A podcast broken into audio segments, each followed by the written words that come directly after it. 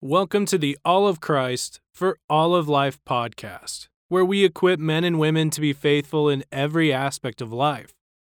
This week, you will hear Douglas Wilson's talk, Covenantal Cause and Effect, from our audio collection titled Reformed is Not Enough, Volume 3. If you enjoy this talk and you want to hear more, you can find Reformed is Not Enough in three volumes on the Canon Press site as well as Douglas Wilson's book, Reformed is Not Enough, found at canonpress.com. Amen. As we've been considering the objectivity of the covenant, we've spoken much of the blessings and curses of the covenant. Covenants in a fallen world always have blessings and curses attendant with them. This was evident in the Old Testament. God made it very uh, plain, it was very explicit in the Old Covenant. And because the New Covenant is a more spiritual covenant, we are told, it's of a different nature. We considered last week how it's a resurrected covenant. The law of God was crucified and rose, and rose again from the dead in the Lord Jesus Christ. And all, all the elements of, of the world were transformed by the death, burial, and resurrection of Jesus Christ. We have learned that the new covenant is different. But the problem is that we sometimes distort the nature of that difference. We just, we just learn from the scripture that there is a difference, and then having learned that there's, a, that there's a difference between the old covenant and the new covenant, we just make up the difference that we want it to have, and we import our understanding into it. And we do so on the basis of our own carnal reasonings. There are several examples we can point to. One is that when we learn in the Bible that every covenant, including the new covenant, has curses that are, that are connected to it. We learn in the book of Hebrews, for example, that there are certain people who trample underfoot the blood of the covenant by which they were sanctified. So the blood of the covenant sets them apart, it sanctifies them, and yet they turn around and trample it underfoot. And, and we are told in Hebrews that it's far worse for someone to do that than to have offended against the old covenant. In other words, the, the chastisements and the curses of the new covenant are sharper and more severe than the curses of the old covenant. But many of us have assumed, well, the new covenant just has automatic blessings. Everybody is just uh, um, instantaneously, automatically blessed. There's no such thing as a curse in the new covenant. And then when we learn that there are curses in the new covenant, we then want to say, well, why doesn't the Bible call it the covenant of blessings and curses, 50 50? Well, just because both elements are there does not mean that that is God's intention, that's God's purpose, and that's the direction He's driving it. So, for example, we see in the book of Corinthians, the Apostle Paul refers to the Lord's Supper under the heading of the cup of blessing. He said, The cup of blessing which we bless, is it not? And he goes on to talk about the cup of blessing. Now, he's writing this to a church where people have gotten sick and have died because of their abuse of the cup of blessing. They've abused the cup of blessing, but Paul doesn't say, and therefore I am now going to call it the cup of cursing. He's writing to a church where he says, when you get together to have the Lord's Supper, it's not the Lord's Supper that you eat. And he says, and he tells these people that when you gather together to eat the Lord's Supper, it does more harm than good. And then he says, And what shall we call this supper that is killing some of you, making others sick, doing more harm than good, and is not the Lord's Supper that you're eating? What shall we call it? He says, I call it the cup of blessing. That's how he thinks. Now we want to say, well, that's not strictly speaking accurate, accurate, Paul. You're equivocating. You need to call it the cup of blessing and the cup of cursing. You've got to, you've, you've got to incorporate into the title everything you think about it. Well, that's not God's way. God does not want us to think the way we think it ought to go. God wants us to think the way His Word reveals.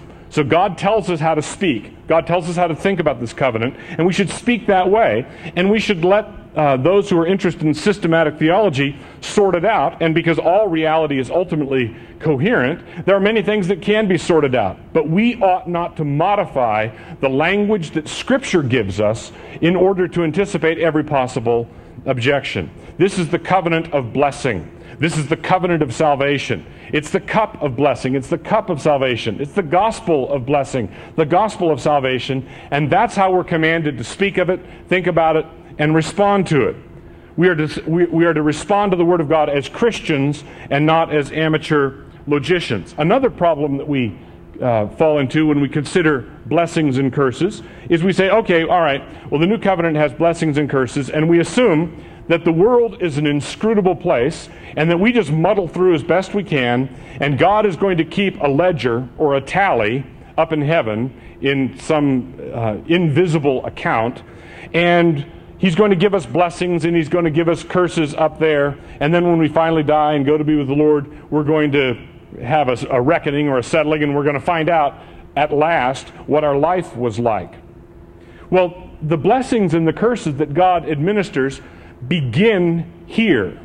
They begin at your baptism. You, when, when you are incorporated visibly into the visible church, God starts dealing with you, and He deals with you according to His Word. And wisdom understands what's going on. Wisdom seeks to interpret the world around us the Word around us, the church around us, in the light of God's revelation. What does God tell us? What does God speak to us? The assumption that, that God does everything, but God does everything inscrutably, looks humble and it sounds humble, but it is ultimately prideful, as we will see shortly. In the text that we read, it says, Who is he that saith, and it cometh to pass, when the Lord commandeth it not? In other words, is there anybody in the world who can say, I'm going to make something happen whether or not God has decreed for it to happen? Is there anyone who can say, I'm going to insist that this come to pass when God has not decreed that it will in fact come to pass? Amos tells us if evil befalls a city, if calamity befalls a city, hath not the Lord done it? Everything comes from God's hand. And Nebuchadnezzar understood this in, in the book of Daniel when he says, is, is, there anybody who can reach up and when God's arm is coming down to strike a nation, can anybody reach up and grab God's hand, grab God's arm and say, What are you doing? What do you think you're doing? Nebuchadnezzar, the pagan king of Babylon who came to true faith, knew more about God's nature and sovereignty than many contemporary evangelicals do. He knew that we cannot reach up and stop God's arm and say, What do you think you're doing? And then here in Lamentations, we learn that the opposite is, is uh, the opposite mistake should be avoided as well. Not only can we not stop God in what He is doing, we cannot intrude our own will in a way contrary to what God has required. Who is he that saith, and it cometh to pass, when the Lord commandeth it not? We see that God ordains all things. No one can speak and make events go contrary to God's commands. Out of the Lord's mouth, we see his decrees concerning both evil and good. Out of the mouth of the Most High proceedeth not evil and good. Isn't that true? This is what Job says to his, his wife God dispenses all things. God dispenses that which is good, and God dispenses that which we consider evil. Those of us who understand what Paul says in Romans 8:28 that all things work together for good to them that love God and are called, the called according to his purpose, understand that ultimately God's purpose is nothing but good because he is the all good God. But the all good God is the sovereign God, and He's a sovereign God over a fallen world, and this means He uses evil for good purposes. Our sovereign God uses evil for good purposes. And this is something, this is a truth that is right at the center of our faith, and no Christian can deny it. If a Christian says, Well, I don't believe that God draws straight with crooked lines, as you might want to put it, I don't believe that God accomplishes good by using evil or sin, I, I would ask you, many of you ladies have little have little pieces of jewelry, necklaces, and you have a cross that, that is on your uh, on your neck. And what does this cross mean? It's like a noose or a little electric chair. It's a little instrument of torture. The Romans devised this way of killing a man slowly, oftentimes over the course of days. And why do you wear that cross? Why do we put it on the top of churches? What, what is the symbol of the cross? It's the ultimate symbol that God draws straight with crooked lines, and in the most grotesque murder that was ever committed, we see the salvation of the world. How can God do that? Well, he can do this because he's the Most High God. Out of the, out of the mouth of the Most High proceedeth not evil and good. Doesn't God ordain everything? And because God is good, when he, whatever he ordains is for his good purpose. This being the case, why should any mortal complain when he receives punishment for his sins? No matter what happens, we have to understand this. Whatever happens is ultimately right. There's no fundamental or ultimate injustice anywhere. God governs the world rightly. As Abraham says, shall, shall not the judge of the whole earth do right? God is the judge of the whole earth. Everything he does, by definition, is righteous, by definition, is good. So, why should any of us set ourselves up as though we are somehow above it? Well, I, I know, and, and we complain about all sorts of, we complain about it raining on our picnic. We complain about a little dent in the door of our car. We, com- we complain about all sorts of things, and we complain and we murmur and we grumble because we believe that although God's administering justice out there elsewhere in the world, somehow, in this case, in this instance, He made a mistake, and I'm getting worse than I deserve. But we have to settle it in our minds. None of us ever got worse than we deserve. None of us ever has received any kind of ultimate injustice. Why should any man complain for the punishment of his sins? Rather than assuming that the decrees of heaven are random and inscrutable, such a man is commanded to search out and test his own ways so that he might repent rightly. Notice what it says. Why should a man complain for the punishment of his sins? This is assuming that evil and good are coming down the road to us. Things that we would consider calamitous, things that we would consider blessings, things that we would consider minor irrita- irritations, things that we would consider minor blessings, all of these things come into our lives. When they come into our lives, what are we told to do? Well, we're told first not to complain. Why should any living man complain when he's receiving chastisement for his sins? And then it says, Let us search and test our ways. Let us search and try our ways in order to repent rightly, in order to turn again to the Lord. The end result is the right worship of God, which we see in the last sentence. The right worship of God is our hearts lifted up before God with both hands. We offer up our hearts, everything that we are, the center of our being, we offer it up to God. A number of uh, weeks ago, our presbytery, the Confederation Reformed Evangelicals, um, approved a memorial saying that the 9 11 attacks and the things surrounding it were in part a judgment from God for our idolatry, our polytheism, the way America was, has been trying to live without reference to God. And some people objected to this because they said, you're setting yourself up as a prophet. You're, you're, you're claiming to know the mind of God for this particular event. And I don't, I'm not sure that you can speak for God. You're not Isaiah. You're not Jeremiah. How can you say that that plane flew into that skyscraper and this plane flew into the other one because you know the mind of God? Well, we're not peering into the mind of God. We're not looking into the secret things. We, we want to look at what is revealed and how the Bible tells us to interpret the world around us. And that's what we're considering here. Because if we get no feedback from the world, if we get no direction from the world, then we can't really understand which way we are to go. There are two error, errors in all of this. As we consider covenantal cause and effect, blessings and curses, as we consider covenantal cause and effects, effect, we have to guard ourselves against two mistakes. The first is the error of presumption, where someone takes it upon himself to declare what was in the mind of God for every little thing. You know the um, those tests that you took back in grade school, where you have two columns and you had to draw a line from one item in the column to another, uh, a corresponding item in the opposing column. And there's some people who believe that they have the insight and the wisdom to draw a line from everything that happens down to uh, down to the last little gnat's eyebrow, and they can draw it across to some decree in the mind of God and say, "Oh, this is what God was doing." In other words, Murphy got a flat tire today because three days prior he'd been cross with his wife. All right, so he'd been cross with his wife. That's a sin. This is a bad thing that just happened, and so I'm just going to link um, this with that, and I'm just going to do it as it suits me. This is the error of presumption. The person who does this is claiming to know more than he can actually know. The opposite error is one that appears at first glance to be very humble, as I mentioned before.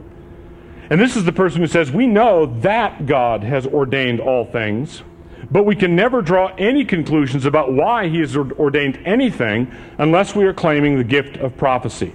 If we are claiming that we have an inside track, and God has told us expressly that this has happened because of that. Then we can speak. But since we in the Reformed world would say the gift of prophecy ceased in the first century, and you can't talk about it unless you're a prophet, and you can't be a prophet, that means the world is uninterpretable. That means the world cannot be deciphered. Nothing that happens to you can be understood. And if that's the case, you don't even have the authority to bow your head at dinner tonight and thank the Lord for the food because you don't know if it's a blessing. Maybe God's just fattening us up for the day of slaughter. Well, might, mightn't he be? You know, he, he fattens some people up for the day of slaughter and he, he blesses other people with food and good drink. And, and how do we know? Uh, how, how can you claim to know that this is a blessing? You're not a prophet. How can you speak for God and say that God put this food on this table in this household for a blessing unless you have the gift of prophecy? Well, you see that there's more to it than that. There's a certain wooden approach to, to these things that that I think twists the scripture all around. We want to make sure that we respond to the world around us with wisdom, and we have to understand the nature of blessings and curses as we do so. So the former error, the first error, overspecifies, and the latter error underspecifies. Now, the former error can be a nuisance. People who overspecify can be a nuisance. The reason your bicycle tire went flat is because I just saw a, a, furrowed look on your face and you were probably worried. And they can, they can annoy you. The problem with these annoying people is that they're not around. This particular error is not a common one. There have been periods in church history where it has been fairly common, but our era is not one of them. In our era, we tend to assume that everything is inscrutable. There are some people who assign a meaning to everything willy nilly, but, and, and that can be a nuisance but it has not stumbled as nearly as many people as the opposite error has. Far too many Christians today imitate the Scottish philosopher David Hume, who decided that because he could not see causation, it wasn't there. In other words, David Hume was, to illustrate, you're looking at a pool table and someone hits the ball into the corner pocket, and David Hume said, Well, this ball hit that ball, and I know that the, the contact happened prior to the other ball going into the corner pocket, but I didn't see any causation there. There was, uh, you can't identify causation. All I know is that one event happened in front of the other one, that A preceded B, but I cannot say that A caused B because I cannot see or weigh or identify or look at under a microscope the causation of it. I can't see the causation. And so the whole thing is just a grand mystery to me. This kind of radical skepticism about cause and effect uh, should indicate to you uh, what a wonderful pursuit philosophy can be in the first place. People think about this sort of thing. How do you know that this ball caused that? Well, thank you very much. Um, the problem is, we do need to study philosophy because these sorts of errors get afoot and they get out into the world, and then people start committing the same error in other areas. And Christians have done the same thing when they look at covenantal cause and effect. We are Humean in our understanding of covenantal blessings. We say, well, all I can say is that this uh, particular event happened my, in my life prior to that particular event in my life, but I cannot say anything about whether it's a blessing or a curse or what caused what. I don't know anything, and I'm just going to wait till I die to go to heaven, and then God can sort it all out for me. The problem here is that this doesn't give you any feedback now on how to live. Scripture teaches us that God expects us to understand the world around us. This is just another way of saying that we are called to interpret the good things and the bad things. I have good and bad in quotation marks there. We're called to interpret the good things, the things that we would ordinarily consider a blessing, and the bad things, things that we, would ordinarily consider not a blessing. We are to interpret all of this in terms of the covenantal blessings and chastisements, and we are called to modify our behavior accordingly now. We are not to do this woodenly. This is very important because what we do is we, uh, Martin Luther once compared the human race to a drunk who falls off the left side of the horse, and so the next time, in order to be balanced, he falls off the right side to keep things equal. We, we veer into this error, and then we veer into that error. An example of wooden covenantal understanding, we have a couple of examples in Scripture. Turn to the book of Job for a moment. Job chapter 42. This is at the end of the book. You recall that, that Job was a very prosperous man. He was greatly blessed and then everything came unglued. Everything fell apart. He lost all his wealth. He lost um, the trust of his wife. He lost his children. He, he lost everything. And then he lost his health. And he was uh, sitting on the dust heap, wanting to scrape his sword, sores. And, and he was just brought as low as a man can be brought. Everything came unglued. And then three friends showed up. And the three friends showed up and said, woodenly, Job, this would not have happened had you not sinned. This would not have happened had you not sinned. Now you need to confess your sin. What was it? And the whole book is filled with the discussion between Job and his three friends. And then Elihu, the fourth, comes in. And then at the end of the book, God comes in and he speaks to all of them. And when he speaks to all of them, notice what he says in chapter 42, verse 7. And it was so that after the Lord had spoken these words unto Job, the Lord said to Eliphaz the Temanite, My wrath is kindled against thee and against thy two friends, for ye have not spoken of me the thing that is right, as my servant Job hath. Job said, I didn't do anything. And I'm not going to confess a sin I didn't commit. I didn't do anything. Now, in the course of the book, there are some things that Job, Job drifts a little bit off the point, and God, Elihu rebukes him, and then God rebukes him out of the whirlwind, and God shuts Job up. But on the fundamental point at issue between Job and his friends, Job was right, and his friends were wrong. And this is because the, the friends had this automatic uh, response. Something bad happens, and 10 minutes after you, you were in a good situation, then something bad happens, and 10 minutes later, I'm pronouncing on the meaning of this. And I'm going to say, automatically, this is, you, you, had to, you had to have sinned. This is the kind of wooden application of covenantal, uh, uh a wooden interpretation of covenant blessings and curses that gives that kind of interpretation a bad name. When you apply this understanding, if you interpret God's blessings and curses in a ham handed way, it gives, that, it, it gives it a bad name, and then people overreact, and then they say, well, you can't say anything about what God is doing in the world. Turn to uh, John chapter 9, the Gospel of John chapter 9. In John chapter 9, verse 2, I'll, I'll begin reading at verse 1. And as Jesus passed by, he saw a man which was blind from his birth. And his disciple, disciples asked him, saying, Master, who did sin, this man or his parents, that he was born blind? Jesus answered, Neither hath this man sinned, nor his parents, but that the works of God should be made manifest in him.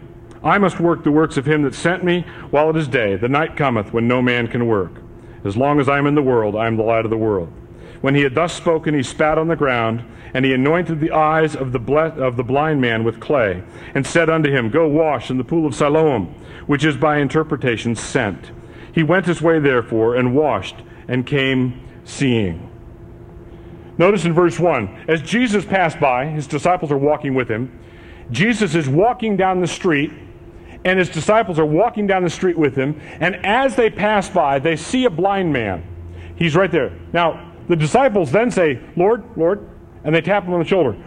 We've see this blind man here. We've extensively researched this, and we've narrowed it down to two possibilities.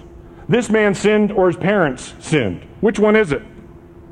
His disciples asked him, saying, Master, who did sin, this man or his parents, that he was born blind? We've narrowed it down after exhaustive theological research. We've decided that this man is a sinner or his parents. And Jesus said, Well, actually, you mistake the whole point. His blindness is a blessing. His blindness is a blessing. Why was he born blind? He was, he, he, this man didn't sin, and his parents didn't sin, but he was born blind, but that the works of God should be, ma- should be made manifest in him. This man not only got his sight back, This man has been seeing in heaven for thousands of years already. But this man also is recorded in God's, uh, God's holy word as an example of God's kindness to people who are born into this fallen world. This was a blessing. You see how the disciples fell into the same mistake that Job's friends fell into. They thought they could just sort of automatically pronounce on whether it was a blessing or a curse, and if it was a curse, uh, why, uh, why it had to have been a curse and who sinned to bring the curse down upon them. We are called to make assessments about blessings and curses, but we are called to do so in wisdom.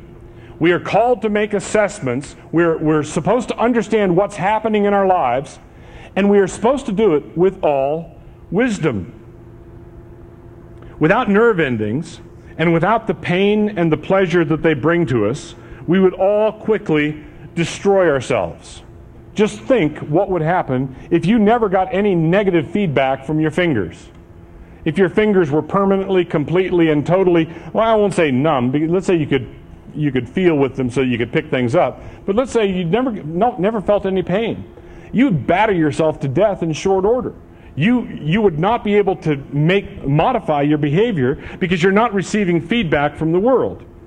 In order to live prudently with our bodies, we need feedback from the environment which tells us what is harmful and what is not. In the same way, there is such a thing as covenant feedback. In the same way, there's such a thing as covenant pain, covenant pleasure. And, and our bodies give us a good example of this. There are things that are painful and bad for you. Sticking your hand in a fire, for example. That's painful and it's bad. It's not smart. Don't, don't do that. Your body will give you negative feedback and your body will say, This hurts, stop doing it. But there are also, as physical therapists will tell you, there are also many things that are good for you and are exactly what you need to do, and they're very, very painful. And the doctor says, No, no, don't stick your hand in the fire. That's a bad deal. It's painful. Your body's trying to tell you something. And then he puts you in a regime of physical therapy, and, and you're sweating bullets, and you're saying, and you say to the doctor, Isn't my body trying to tell me something now? And he says, uh, Yes, your body's trying to tell you something, but I'm telling you in this instance to ignore your body because this is what you need to do. You need to perse- persevere through this painful therapy.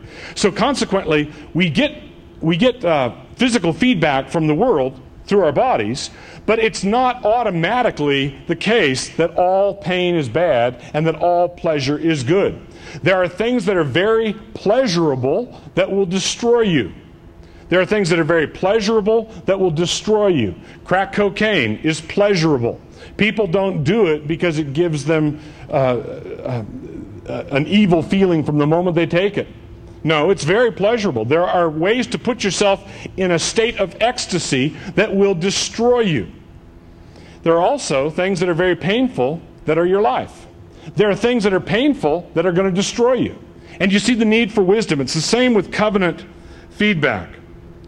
Do so more and more does come in the form of covenant blessings, but these blessings are defined not simply by pleasure, but by what the Word describes as a covenant blessing. In the same way, knock that off comes in the form of covenant chastisement and admonition. Not defined by our experience of pain and pleasure, but defined by how the Word of God describes this kind of thing. And we're supposed to look at the Word of God and look at what happened in our life and to interpret our life in the light of the Word. And so, consequently, we are told, in effect, and there are countless ways the Bible does this, we are told to look at an ant scurrying across the sidewalk, and we're told to learn something. Consider the ant, sluggard. Consider the ant and be wise. Learn wisdom from insects. God has embedded wisdom everywhere. And the, and the wise man reads the universe, he reads the Word of God, and he reads the world around him in the light of the Word of God. And as he does this, he learns what is godly pain and what is godly pleasure and what is ungodly pain and what is ungodly pleasure. And he learns to interpret and distinguish. When we walk by the, the house of a sluggard and we see that the, the lawn hasn't been mowed for the, a couple of summers and we, we, the, the grass is chest high and the roof is falling apart, the Bible says you're supposed to look at that and you're supposed to learn, consider, reflect on your own ways. We can't take any of this and tie it all up and say, have one rule that fits every situation. Sometimes it really is simple. Right? If you if you take a, a covenant hammer and hit yourself on the head, you're going to have a covenant lump. Right? And the and the covenant lump is telling you don't do that. Right? That's a foolish thing to do. So sometimes you, see, you can draw the line straight across. Sometimes you can say, this is the result of that. Other times you have to say, well, it's more, it's more complicated than that. In Galatians chapter 6, if you turn there, verses 7 through 9. Galatians 6, verses 7 through 9. Be not deceived. This is very important. Be not deceived. God is not mocked. For whatsoever a man soweth, that shall he also reap. For he that soweth to his flesh shall of the flesh reap corruption, but he that soweth to the Spirit shall of the Spirit reap life everlasting. And let us not be weary in well doing. For in due season we shall reap if we faint not. Here's the fundamental principle God has structured the world in such a way that you reap what you sow. And you don't reap what you sow at the last judgment merely, at the last judgment only. That's included, obviously, as we, as we see in verse 8. If you sow to the flesh, you, you shall of the flesh reap corruption. If you sow to the Spirit, you shall of the Spirit re, uh, reap life everlasting. So, everlasting life in heaven is part of the harvest. But it's not the case that the harvest begins at the last judgment. We are supposed to understand and interpret our lives here and now in our marriages, in our business, in how we speak to our children. We are supposed to look at what happens. We are supposed to see what we are doing. And we're supposed to look at ourselves in the mirror of God's Word. And we are supposed to see that I must change this. Because if I don't change this, then this bad thing is going to happen. God tells us to bring up our children in the nurture and admonition of the Lord. He, and He doesn't tell us that bringing up your children is like spinning a roulette wheel. He doesn't say, we're not supposed to say, oh, it's who can tell? You just do your best. You take them to Sunday school and then hope for the best. That's not what he tells us to do. He tells us to bring them up in the nurture and admonition of the Lord. All fathers, all husbands are to be providers for their family. Provision, the word provide, comes from two Latin words which mean basically to see beforehand. Video, uh, to see, and, be, and, the, and the pro means to see beforehand. So a godly husband, a godly father is called to anticipate. In other words, I see my son disobeying me. He's two years old, and I see what he's doing right now. And I am required by God to see what that sin looks like when it matures for 20 years. When that sin is unchecked, when that sin is unaddressed, I'm required to look at this immature form of it and see the mature form of it, and I'm required to take corrective action now. But of course, if the world's inscrutable, how can you do that? If you, how, how can you tell the difference between a harmless little um, temper tantrum, a two year old falling over and not even crying that much, but just collapsing when you told him to do something? How can you tell the difference between a little harmless action like that and deadly grief for your family if unaddressed. How do you tell the difference?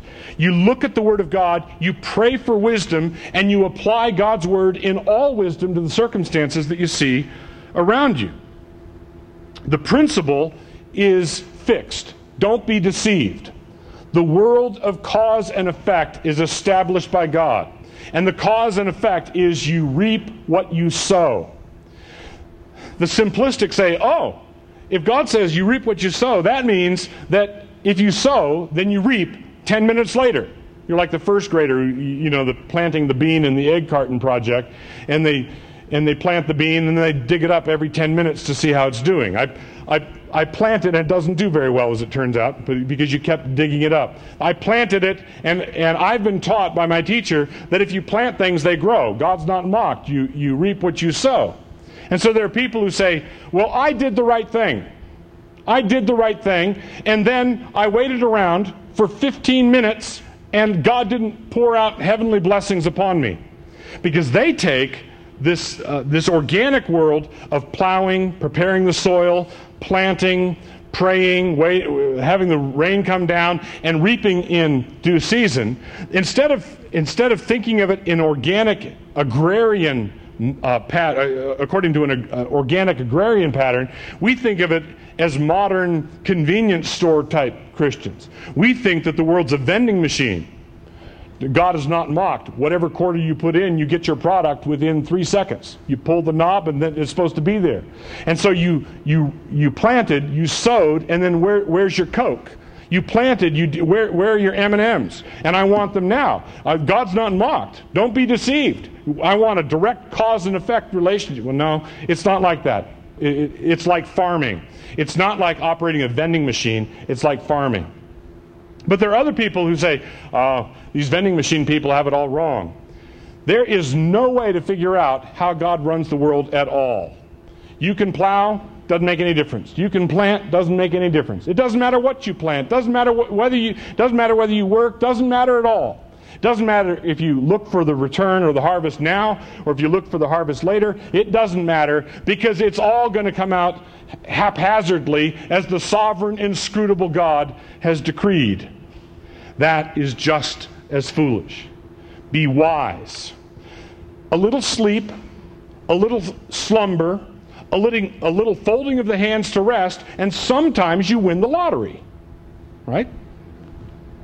That's the way it goes. And, and when a little a sluggard who went down to the, you know, got up at 11 o'clock in the morning and went down to the 7-Eleven to get breakfast, and he and he bought a lottery ticket when he was down there, and all of a sudden he's a millionaire. And then he finds himself on CNN, and uh, look at this, and I got a million dollars, and God's rewarding me for my diligence and inherent virtue. And some people say, "Wow, wow." Well, no. Consider this organically. Think like farmers. All right, there is coherence between what you plant and what you reap in due time. There is a connection. The world makes sense. Many of you are sowing in your families destructive seed. You are sowing rebellion in your children, or you are sowing marital problems down the road. And you're sowing it, and you're going, it's going to uh, be what you reap.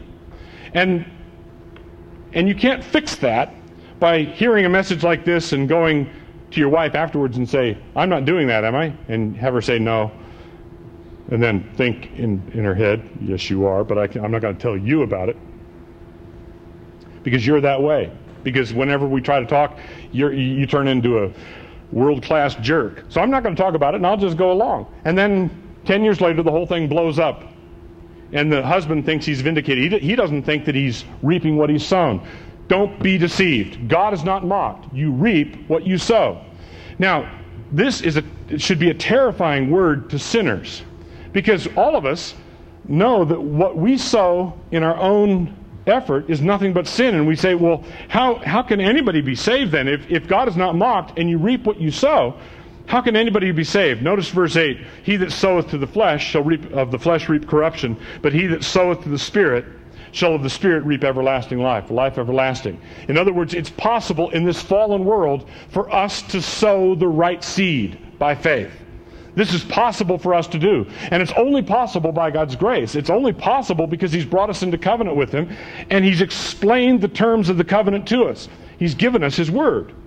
So, when we bow our heads to say grace, how do we know to thank God for the food? For the food? How do we know that He's not fattening us for slaughter? How do we know that this is good? When we thank the Lord for, for wonderful events, when we thank the Lord for weddings, when we grieve at funerals, when we uh, thank the Lord for the food, when we uh, look at all, the, and God gives us a great financial blessing, how do you know whether, whether, whether to say thank, thank you or panic and run from it? How do you know what to do? We are to live by faith from first to last. First, if you want to live biblically, if you want to think about this biblically, reject short term thinking. Reject short term thinking.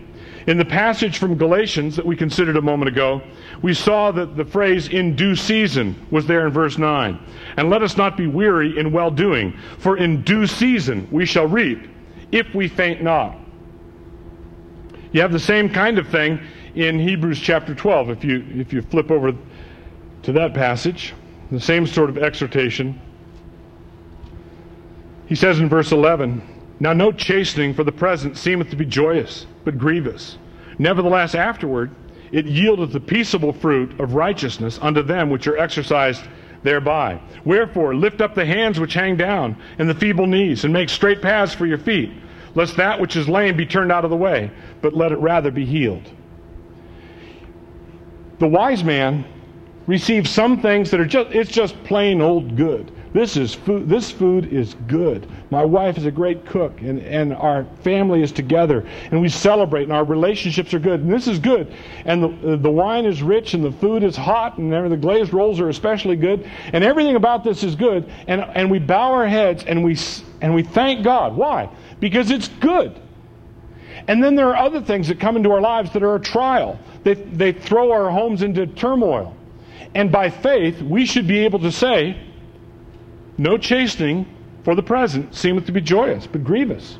Afterward, it yields the fruit of an upright life. Upright life. God breaks up the fallow ground. When God prepares your heart for planting His crop, sometimes He's got to get rocks out of there. Sometimes pretty big rocks, and sometimes the plow hurts, and sometimes this sort of thing is a difficulty, but it's a blessing. And we are to thank Him for it just as we thank Him for the other blessing. And we're to, we are to interpret in the long run all of such all such things as blessings. We have to reject short-term thinking. Afterward, God's discipline yields the peaceful, peaceable fruit of righteousness. There are people who say that short term, it's short term or nothing. If I don't see immediate results, if I don't have a vending machine God, then I'm not going to learn wisdom. And the response should be, I dare say, you won't. If you, if you continue to pursue it that way, you won't learn wisdom if you think God is a vending machine. But then there are people who say, in order to not be that kind of a fool, I have to disconnect God's character and God's promises and God's word from every aspect of my life. And, I, and because it's hard work to try to sort out what's going on in my life, I'm going to just give up in despair and say, I'm just going to wait till I get to heaven. That is just as foolish. So th- these, these two errors agree that it's short term thinking or nothing. One side says, well, it'll be short term thinking then. The other side says, it'll be nothing. But they both agree that it's short term thinking or nothing.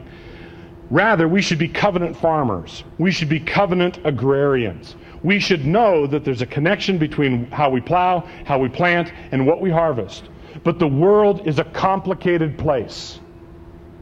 And we don't have to run it. We don't have to make the seed grow. We can plant and water, but God gives the increase, as Paul says in another, in another place. How strange is it that we can put little bits of uh, matter in the ground and get food? How strange is that? How strange is it that God turns water into wine all the time? Not just to Cana, but all the time. He does it slower than he did 2,000 years ago. The water has to come out of the sky and into the dirt and run through this plant and then into a little globule called a grape. But he turns water into wine, and then we have to mash it up, and then we have to do other things and put it in bottles. But God's turning water into wine all the time. We have to understand it organically. And we cannot adopt a rationalistic, mechanical approach to the blessings of God. A number of years ago, I heard about someone who had heard a wealth and a health and wealth gospel guy who was preaching if you give if you give uh, if you tithe then to God then you're going to get back all sorts of money. And so he get, he tithed to the church and waited a certain amount of time. And when he didn't get the money back he sued the church for being a defective vending machine that kind of thinking is unhappily present and we have to reject it. It's short term thinking. And then the other side of it is short term thinking or nothing. And they say, give up on trying to interpret anything in your life. Secondly, reject simplistic thinking. Do not do what Job's friends did. Those who taunted Jesus on the cross were three days off in their calculations. Don't be hasty to assign uh, as these people, well, God's obviously displeased with that man. Cursed is every man who is hung on a tree. He's hung on a tree. Look at that. And they taunted him. You saved others, save yourself. Come down from the cross. Then we'll believe. They taunted him, but they taunted him three days early. And that kind of short term thinking, that kind of taunting, doesn't wise up even four days later. God's purpose, God's way, God's will, God's man, God's Christ are all vindicated in this world, in this life. And when we are vindicated in this world and in this life, it's just a small foretaste of the glorious vindication that is going to happen at the last judgment. Do not assume that the only vindication of God's people and God's promises and God's word are in the next life. Jesus is very explicit. Uh, he says, In this life you will receive many blessings, and in the age to come, eternal life. God vindicates his people here and now. And you should want to live under his blessings in your business, in your family, in your child rearing, in everything that you set your hand to. And you want God to vindicate you in all of these things, and you want to live under his blessings, knowing that they are his blessings. You need to, and you need to know this by faith. Not faith in your insight, but faith in the Word as you look at the Word and you and you receive from God the right heart attitude that enables you to see it this way. So do not do what Job's friends do, did. Don't do what the disciples did when they point at some misfortune. Oh, this person got sick and they're, they're in the hospital. Therefore, they must have sinned. Don't be wooden. At the same time, don't assume, well, they're in the hospital. It must not have been because of sin. No, it might have been because of sin. If you take little covenant hatchet and chop off your covenant fingers, you're going to be fingerless as a covenant curse. It's a judgment on your folly. There are people who say, well, uh, Christian liberty gives me the right to smoke three packs a day, and I, I'm going to get lung cancer and all to the glory of God. Well, suit yourself. But you need to understand that what you're doing, you need to understand that what you're doing is ignoring how God made the world. You, you, what you're trying to do is blind yourself to certain realities that God has embedded in the world. Third, humility brings wisdom. These are not inter, uh, uh, separated categories. All of these are interdependent. Reject sh- short term thinking, reject simplistic thinking, which is obviously related to short term thinking. Short term thinking is one type of simplistic thinking. Third, humility brings wisdom. And wisdom excludes short term thinking and simplistic thinking. Wisdom brings further humility. Rebuke a wise man, it says in Proverbs 9, verse 8, rebuke a wise man and he loves you. Wise men love the world because the world rebukes them all the time. Wise men love the world because the world rebukes them all the time. I'm not going to build it that way the next time. I'm not going to do that again. Glory to God. God teaches me all sorts of things. I'm not going to. Uh, and this, this sort of eagerness for correction is the characteristic of a wise man. A fool just sort of stiffens his neck and proceeds on and doesn't want doesn't want to change, and because he doesn't want to change, he doesn't want to hear anything from anybody or any circumstance that would indicate that he might have to change. So, this demeanor means that wisdom is sensitive to the messages that are embedded in the world. Solomon tells us in countless ways sharpen the axe before you, before you chop the wood. I wouldn't be surprised to have Solomon tell us to rotate your tires, change your oil every 3,000 miles, learn from the world, learn how God built the world. If you are lazy, certain things follow. If you are obstinate, certain things follow. If you are prideful, certain things follow. And what pride does, the, the opposite of humility, is what pride does is it refuses to let friends, people close to you, or the world say anything that might deter you from your chosen path. But a wise person loves to receive a rebuke. If you rebuke him, he loves you. Even if he comes to the conclusion that you may have been wrong in this particular instance, he loves to hear from people who come as a faithful friend. Faithful are the wounds of a friend, Proverbs tells us, but profuse are the kisses of an enemy. I don't, as a pastor, I don't know how many times I've heard people say, uh, Have you talked to so and so? about this, and they say something to the effect of, I've tried. When I try to bring a rebuke, or when I try to bring an exhortation, or if I try to, try to bring a warning, and I, I see how they talk to their daughter, and I see this daughter is four years old now, and she's going to she's going to be a grief to their heart in 15 years. And I've, I've tried to tell them, but they, they get defensive and they get prickly and they get upset. Why? Because they're being fools, because they're being covenantally unfaithful at that point. So humility brings wisdom. There are people, I've uh, one dear brother who'd say, "Please rebuke me. It's oil oil to my head. Please tell me." If you see anything, and he, he wasn't promising to agree with whatever it was I came up with. He wasn't promising to just shut his eyes and blindly accept whatever I said. But I, I knew him to be a wise friend because he said, please, don't hold back. If you see something, please tell me. The wise, you, you rebuke a wise man and he loves you. You, if you come with an admonishment or an exhortation, or please watch out for this. If someone gets huffy, if someone gets prickly, if someone gets defensive, if someone responds in any form of circling the wagons to protect whatever it is you're questioning, that thing that they're that, that thing, even if it were innocent at the first, the, the, the defensive reaction means that it is be, being defended foolishly and, and sinfully.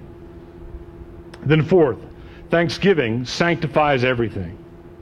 Everything that God created is good and it may all be received with thanksgiving, as it says in 1 Timothy 4. If you look there, 1 Timothy 4 4 and 5. Paul says, For every creature of God is good, and nothing to be refused, if it be received with thanksgiving, for it is sanctified by the word of God and prayer. What does this tell us? The one who cannot do this is being chastised. If, some, if you put a, a glorious meal in front of a fool, and he cannot bring himself to thank God for it, then is that food a blessing or a curse? It's a curse. He is being fattened for the day of slaughter. Why? Because he refuses to honor God as God and refuses to give him thanks. Whether or not these things in the world are a blessing or a curse cannot be categorized by us putting them into columns independent of our response to them. In other words, if you say, given the fallen nature of the world, given how these things work, how do we categorize food? Is it a blessing or a curse? Well, it depends on are you receiving it with thanksgiving? If you're receiving it with thanksgiving, it's a blessing from God for your covenant faithfulness. How about if, you, if, if a disease strikes you? If you get cancer, what is cancer? A blessing or a curse? Cancer is detached from our responses. Cancer is part of the enemy, it's part of our fallenness. But, but does that mean that no person who's pleasing to God and, and living before God righteously can get sick and die? We're, everyone in this room is going to die. We're all going to go to see our Lord and Maker, and we're all going to die of something. What is that something? It says in, it says in the Old Testament, precious in the sight of the Lord is the death of his saints. These things, if we receive them, no creatures to be rejected. If we accept it with thanksgiving, it's precious to the Lord. And if it's precious to the Lord, it should be precious to us. But the person who cannot give thanks, the person who refuses to give thanks, is the person who's trying to turn this thing into a, co- a covenant curse or chastisement. We are to give thanks for all things, and so this includes our trials. It says in Ephesians 5:20, always and for everything giving thanks. Always and for everything giving thanks with a heart overflowing. And if you're sick, if you get a, a bonus at the end of the year that you weren't expecting, you have additional money, give thanks. If you come up at the end of the month and it's, it's you're short, give thanks. But consider, back to our text in Lamentations 3, are you are you short at the end of the month because you spent your paycheck up at Worley at the gambling casino? Consider your ways. If there's something to repent of, repent of it. But having repented of it, then give thanks for the circumstance and the harvest that you're receiving, and ask God that would ask God to teach you wisdom, so that the next crop you get would be a, a, a crop that you can enjoy more directly. The blessings and the curses that come to us are therefore not a puzzle to be solved, but rather a gift to be received in all humility and thanksgiving. Let me say that again. The world presents all sorts of things to you, and these things that come to you are not a puzzle to be solved. You don't have to say, oh, this was a sickness, or this was a death in the family, or this was a bonus, or this was a dismissal from a job, or this was a loss of a contract, or this was me seeking the hand of a, a girl and, and she says no, and, and or, or whatever, whatever it is. You can't say, what category do you put a spurned suit in? What category do you put food in? What category do you put disease in? There's no master list that says these are the blessings and these are the curses. What we have is a description of two kinds of people the wise man and the fool, the covenant keeper and the covenant breaker, the person who wants to receive from God everything that he has and wants to understand it in all wisdom. And so when God blesses you, sometimes he blesses you with things that even the pagans can see as a blessing. Other times he blesses you, and the world outside cannot comprehend how you are capable of receiving this as a blessing. But remember that we serve a God who saved the world through a murder. Right? Never forget that. We serve a God who saved the world through a murder. How can we then say that something else is beyond his reach to make good something good out of? How can we say that his promise is not true? And I want to conclude in Romans 8:28. I've referred to it before, but I want to read the surrounding context. Romans 8:28. I'll start at 26. Likewise the Spirit also helpeth our infirmities, for we know not what we should pray for as we ought, but the Spirit itself maketh intercession for us with groanings which cannot be uttered. And he that searcheth the hearts knoweth knoweth what is the mind of the Spirit, because he maketh intercession for the saints according to the will of God. And we know, do we? We know by faith. We know, if we know God's covenant document, we know that all things work together for good to them that love God. The issue is not whether this disease or this cancer or this paycheck or this job or this woman or this man or these children. The issue is not whether these entities in the world can be put in this category or that. The issue is whether we are in the category of those that love God and are the called according to his purpose. If we are, then it's all God's blessing. If we are not, then it's all a curse. And that's how, that's how the divide works. We know that all things work together for good to them that love God, to them who are the called according to his purpose. For whom he did foreknow, he also did predestinate to be conformed to the image of his Son, that he might be the firstborn among many brethren. Moreover, whom he did predestinate, them he also called, and whom he called, them he also justified, and whom he justified, them he also glorified. Everything in your life is contributing to your glorification and you being made like Jesus Christ. There are things you don't you say, how come I can't see how this would fit? Trust God. It does. If you say, no, I'm not going to trust God, I don't see how that can fit, and I'm not going to trust God when He says it does. Then you can say, you know, I dare say it doesn't. It doesn't fit. All things do not work together for good for everyone indiscriminately. All things work together for good to them that love God, who trust Him, who humble themselves before Him, who want to be wise, who receive a rebuke from the Word of God, and they love the Word of God because the Word of God rebukes them. Do not be foolish in your homes. Do not be foolish in your businesses. Do not be foolish in your marriages. Do not be foolish with your children. Receive the Word of God. Bow your neck before Him. Kneel before Him and say, God, teach me whatever you want me to, to learn, whatever you want me to know. God, I am before you. I, I humble myself before you, and you pray this prayer, you and God alone. God, do whatever it takes to humble me before you. Do whatever it takes to make me wise before you. He will, because He keeps His promises. Thanks for listening to this week's edition of the All of Christ for All of Life podcast. That was Douglas Wilson's talk, Covenantal Cause and Effect, from our audio collection titled Reformed is Not Enough, Volume 3. Go find that talk and the rest at canonpress.com.